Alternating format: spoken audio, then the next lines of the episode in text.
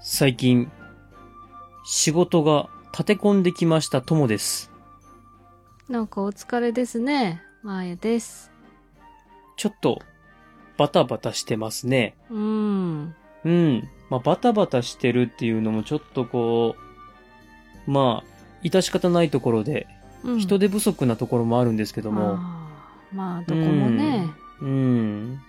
まあちょっとその人手不足の中、急遽、まあちょっと戦線を離脱するメンバーがいたり、あらら。もう一人はなかなか波に乗り切らない若手だったりと、うーん。もう昼に夜にと大忙しです。うん。まあまあ、そんな中、はい楽。しく三国志のお話ができたらいいなとは思います。はい。おっしゃる通りです。 うん。ではでは、今週も楽しくやっていきます。じゃあ、早速、よろしくお願いいたします。はーい。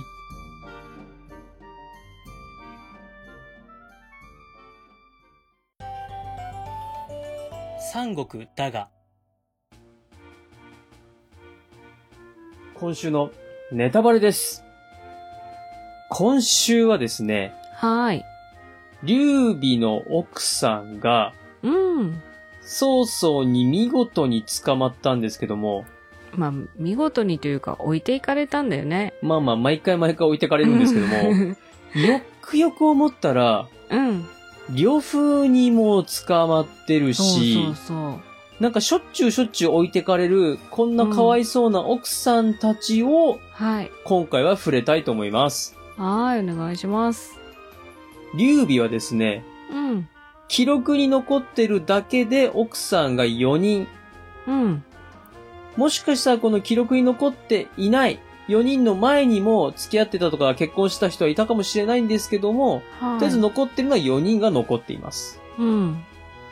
ちなみに劉備は4人の妻と3人の息子。養子は抜かしてなんですけども。はい。意外と少ない。そうそうそうそう。その通り。曹操は13人の奥さんとうん。 32人の子供がいたので、まあ、ちょっと差があるかなとは思うんですけどうん、も。ねさあ、そんな劉備ですけども、えうん。今回捕まってるのが、B 夫人と韓夫人になるんですけども、はい。この B 夫人が、はい。劉備の最初の制裁です。うんうんうん。美塾っていうはい。部下の妹さんで、はい。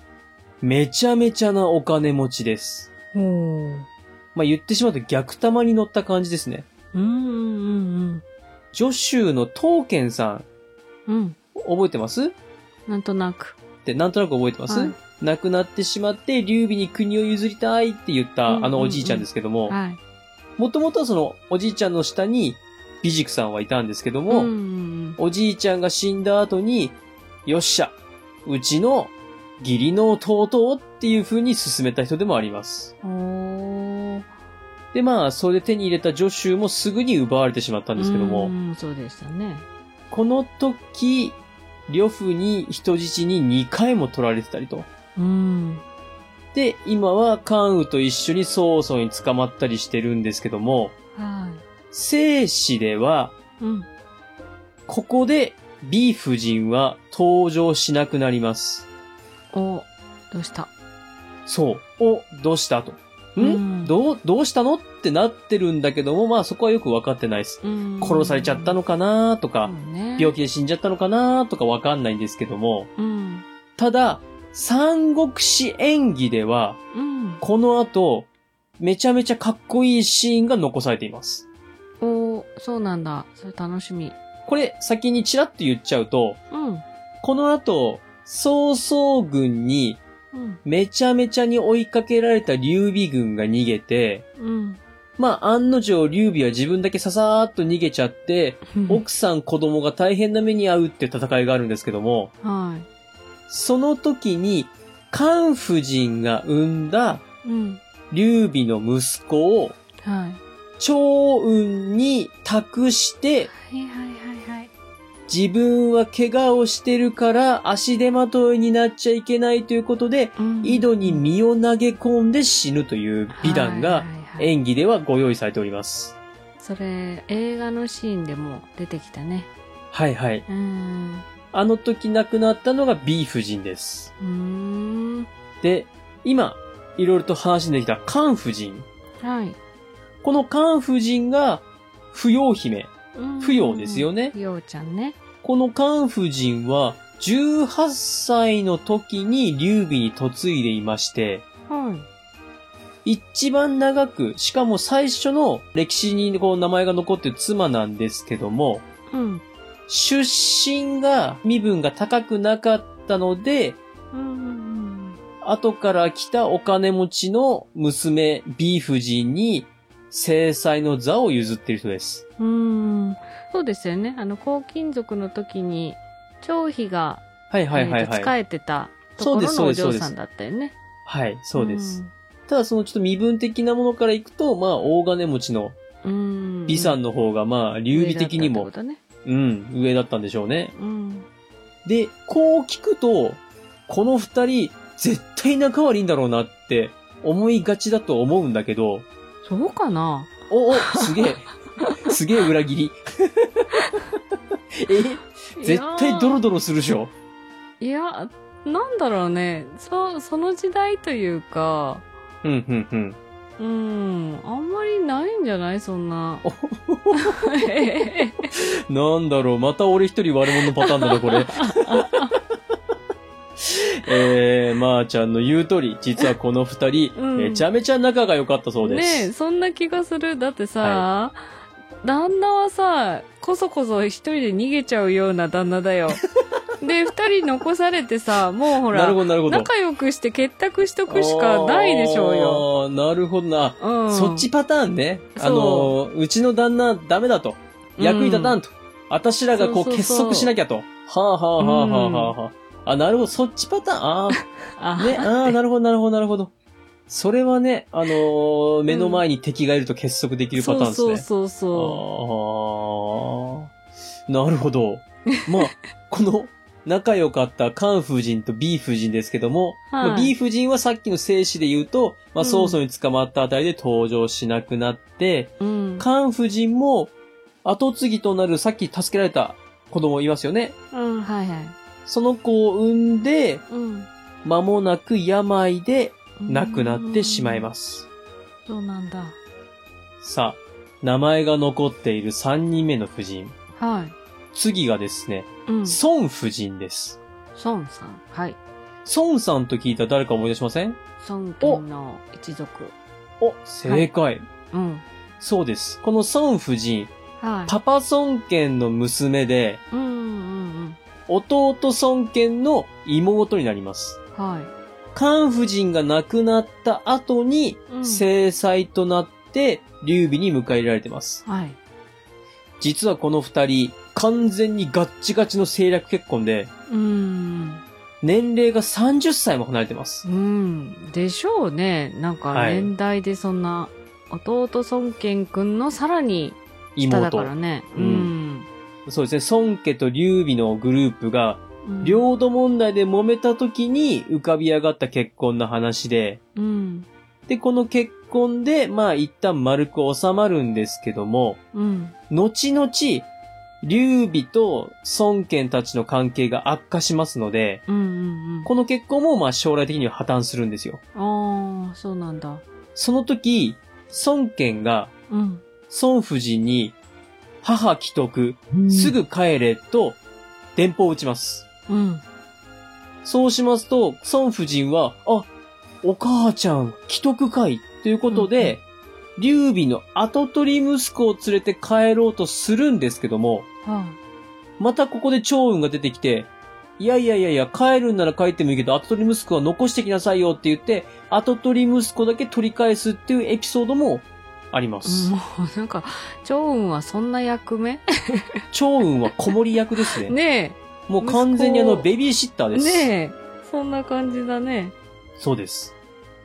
ただ、劉備とこの孫夫人も夫婦仲良好で仲が良かったそうでして、で、この孫夫人ちょっと面白い人で、は武器マニアというか武装をしていることが多い人で、い。へえ。自分の部屋にもまあ武器を並べてたりとか、うんあと自分の周りにいる女性たちも武装している女性たちばかりだったので、劉備的には結構ドキドキした夫婦生活を送ってたのかな と。 ドキドキして、まあ、寝首をかかれるまあまあまあまのあ、をいろんな意味で、警戒いろんな意味でしてドてキドキしたのかなってと。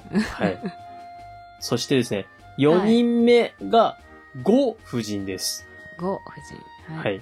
この呉夫人はですね、うん。最後まで連れ添った人で、うん。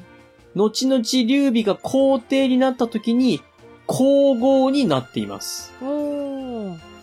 この人はですね、はい劉備が、後々、うん。劉炎、劉章という親子が、まあ、治めていた駅州をうん。奪い取るんですよね。はい。その時、劉炎劉将に仕えていた五位という武将の妹で、うん。もともとは未亡人なんですよ。うん、うん、その劉炎っていう人の息子さんの奥さんだった人なんですよね。うん。うん。その息子さんが早くに死んでしまって未亡人だったんですけども、うん。劉備がやってきた時に、ああ、これはもうあれだねと、再婚だねという話がまあ周りから持ち上がったと。うーん。もともと敵の中に入ってきて奪い取ってるわけなのでう、ん地元の人たちと融和しなきゃいけないと。土地勘のあるお嫁さんをもらっとこうぐらいの感じ。土地勘のあるお嫁さん、農家的な話になっちゃったな。 そんな感じ。農協で顔が利くとかそういう話か な。まあでも、そうっすわ、そうっすわ。うん農協で顔が利く嫁さんを捕まえておこうと。うん。駅州の人たちとしても、新しい当主なんで、うん。新しい王様に、うちらのグループから未亡人送っとくかみたいな感じになったんでしょうね、きっうと。ーん。それで皇后になるってすごいね。うん、そうっすね。うん。どうでしょうか ?4 人の奥さん。 4人、個性的ですね、それぞれ。なかなか癖が強いというか、まあなんと いう癖か。が強いというか、まあ年齢差があったりとか、再婚だったりとか、はいはい。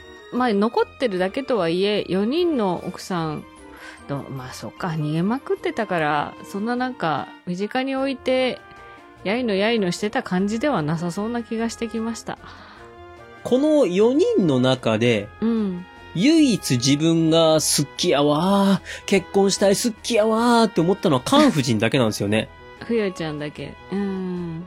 結婚生活、まあでも良好に保ててたっていうのがすごいなとは思いますけどねそう。ね。うんうんうんまうあんそれなりに大事にはしてたんだろうけど、ほら、うん。割とさ、まあ、そうそうなんかはそうだけど、女性をこう周りにたくさんわーって置いうんうんて、うんうんうん女の子好き好きみたいなとこがあるけど、うんうんうん劉備はそれがあんまりない人、淡白な人でしたね、じゃあ。うん。確かになんかそういうところはあんまり残ってないですね。うんほんと淡白だったのかもしれないですうーね。ん。さあ、本日のネタバレは以上です。はーい。面白かったです。はーい。